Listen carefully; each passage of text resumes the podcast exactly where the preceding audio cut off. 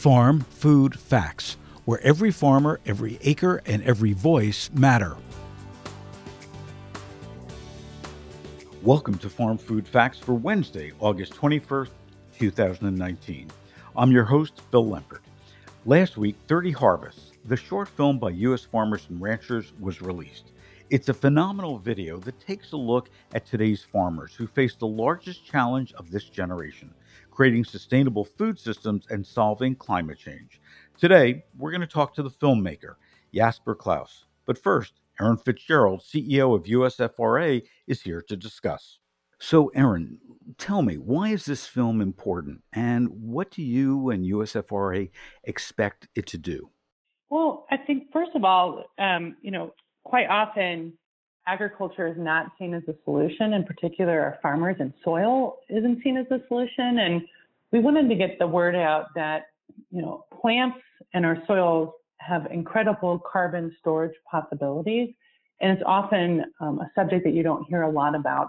Um, so we're really trying to get the word out that our, our agricultural lands, our working lands, act as a carbon sink, and um, can even be more impactful in the future if we work together. The second thing we wanted to do is really make certain that um, our, the hero of the story, uh, the X-Men, that our farmers are really um, untapped change agents in the conversation and are working every single day to really make our lands better, um, but often are left out of the conversation. Um, and we want to invite the farmer into the conversation. So those are the, the two main things um, that we're hoping that the film does through, through the power of storytelling. So, you know, the film is is just out a short time, but what's been the reaction so far, and what do you hope the reaction will be? You know, it's been really wonderful. We've seen a lot of farmers really identify with this. Um, you know, you can see Jay and his family really uh, contemplating, you know, why am I a farmer, and, and why am I in this business? And there's this struggle, and yet there's, there's this hope. Uh, and in particular, right now in the agricultural community, that's a very real thing. And we're seeing that, that this is touching a chord amongst many of our farmers, um, as well as this idea of, you know what, we are the solution. What if we really thought about ourselves as the solution? And um, so far, we've got over three hundred thousand views just in the farming community. Wow. Mm-hmm. And then this week, uh, we're really going to be promoting it Um, broadly more to the business and the consumer community. So we're hoping that uh, we see people, you know, put this on their employee websites. Um, you know, many companies have uh, an internal page uh, where they can ask employees to go and learn.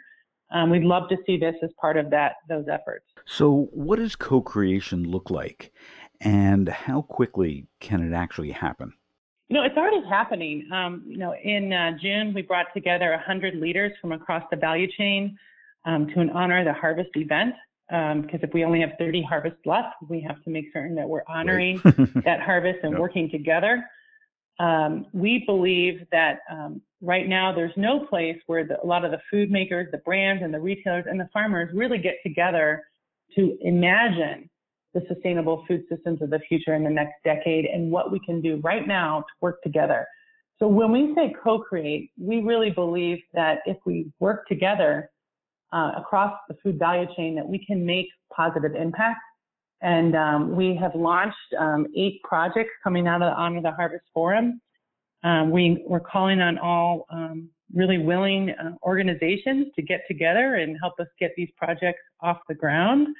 Um, because we know that there's a need to work together. Um, our job as an institution is really, we call it to be the hive, where that, the because it's a, a food organization, right? But the hive of collaboration, where we all come together and really work work together. And what would you like to see the role for U S Farmers and Ranchers Alliance in this co-creation? Obviously, pulling together um, the harvest, Um, obviously pulling together these hundred leaders and, you know, managing the hive, but give me the thirty thousand, you know, foot picture of, of what U S F R A should be doing. Yeah, we, we really think that there's a lot of great work going on. Um, and we want to make certain we're not duplicating work, but we're also doing, we say co-creating, um, there's a lot that we can do that's more impactful, where we're lifting all boats.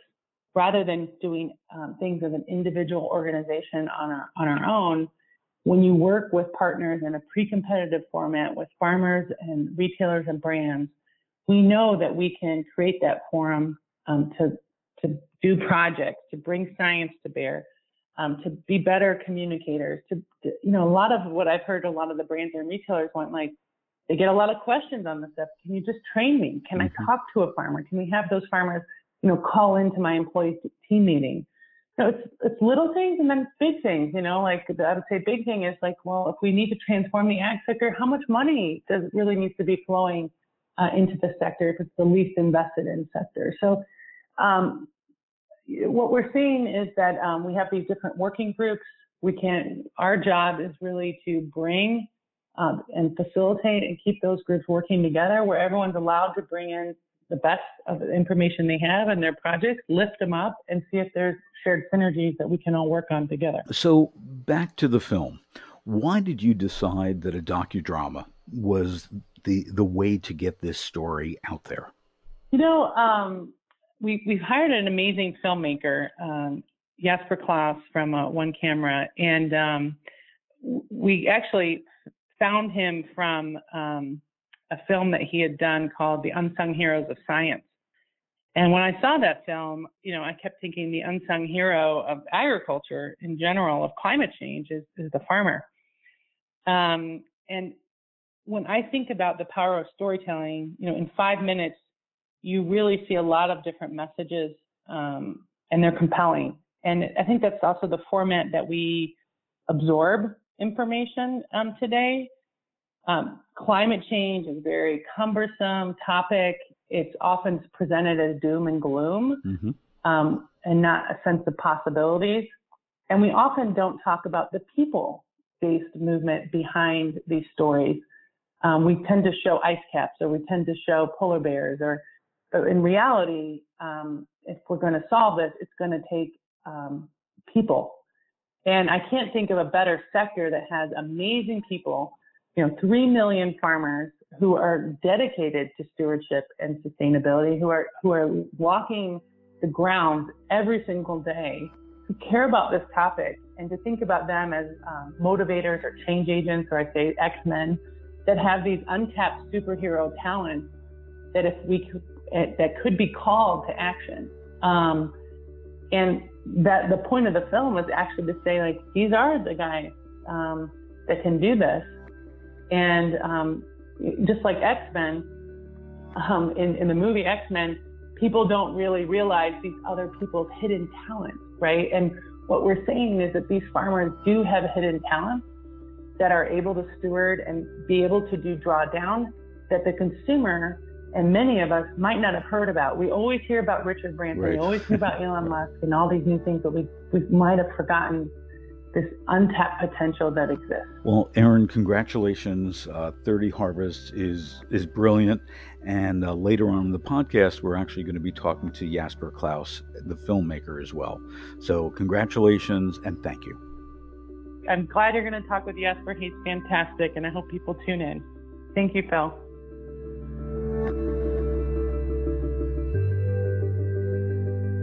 And now for the stories you need to know. University scientists call for unconventional collaboration in agriculture.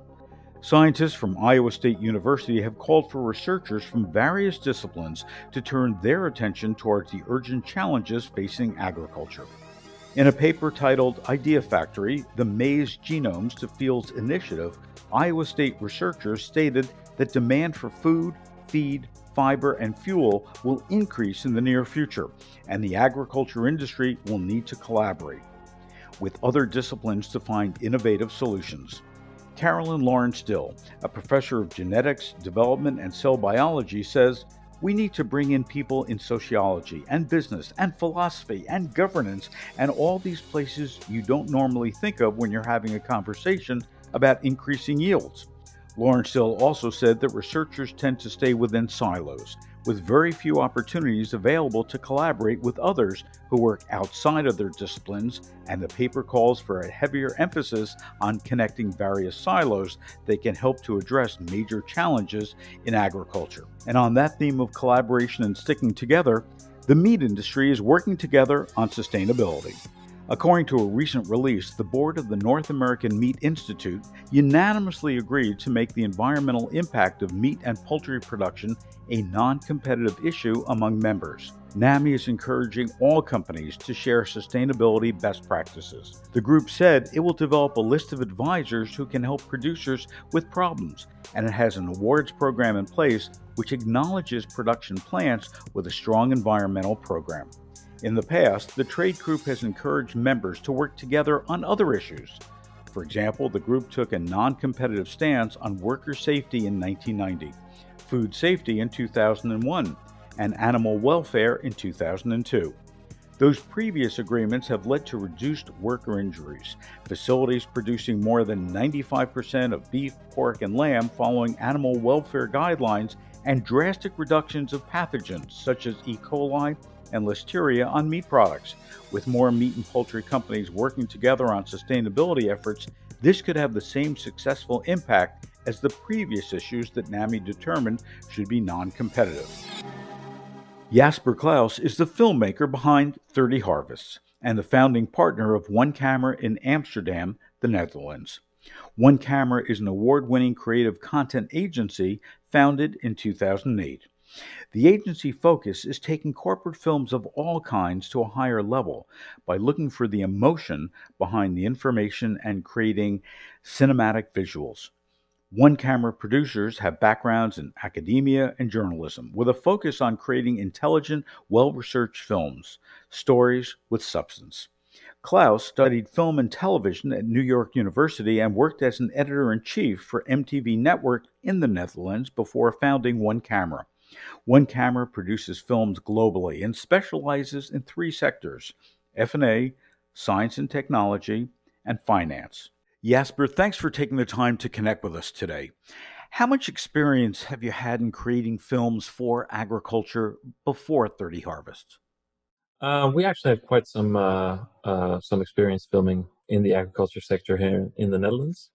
Uh, we've done a lot of work for um, uh, the biggest Dutch dairy cooperative called Friesland Campina, also the biggest Dutch agricultural bank, and a host of other F and A organizations. So we've we've been on our share of uh, farms with the camera. So what was the most challenging um, aspect of thirty Harvests being on a farm?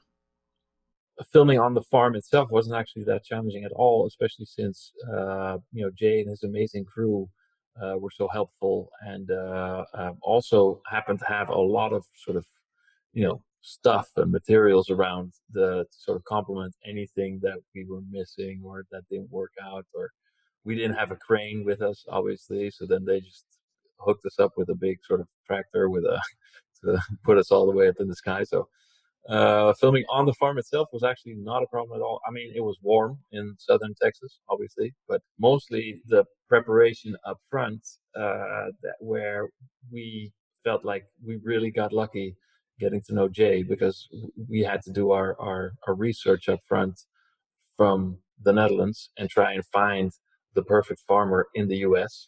Um, I don't know the exact figure, but I think there's about two million. So we were literally looking for the perfect person amongst two million people on the other side of the ocean. So mm-hmm. that felt like a daunting challenge. And then Jay came across and we were like, oh, we got this. He's perfect. Yep. Yeah. No, not only, not only is Jay perfect, but the film. Um, the whole docudrama is perfect. I mean, the first time that I watched it, I mean, it, it just so heartfelt and and just so meaningful that I think you know it it touches um, touches everybody who's who's seen it. Thanks so much. Why why did you decide that a docudrama was the most impactful storytelling mechanism for this very important topic? Actually, a number of reasons. First of all, Erin Fitzgerald from U S F R A contacted us initially because she had seen another film that we made a couple of years ago for D S M called The Unsung Heroes of Science, which is also a docudrama. Um, so that was from the get-go kind of the, the go-to format that we were going to uh, choose merely because of that, because she really sort of got inspired by that, that particular film. And then on the other hand, you know, we... we We really love this format um, because of its.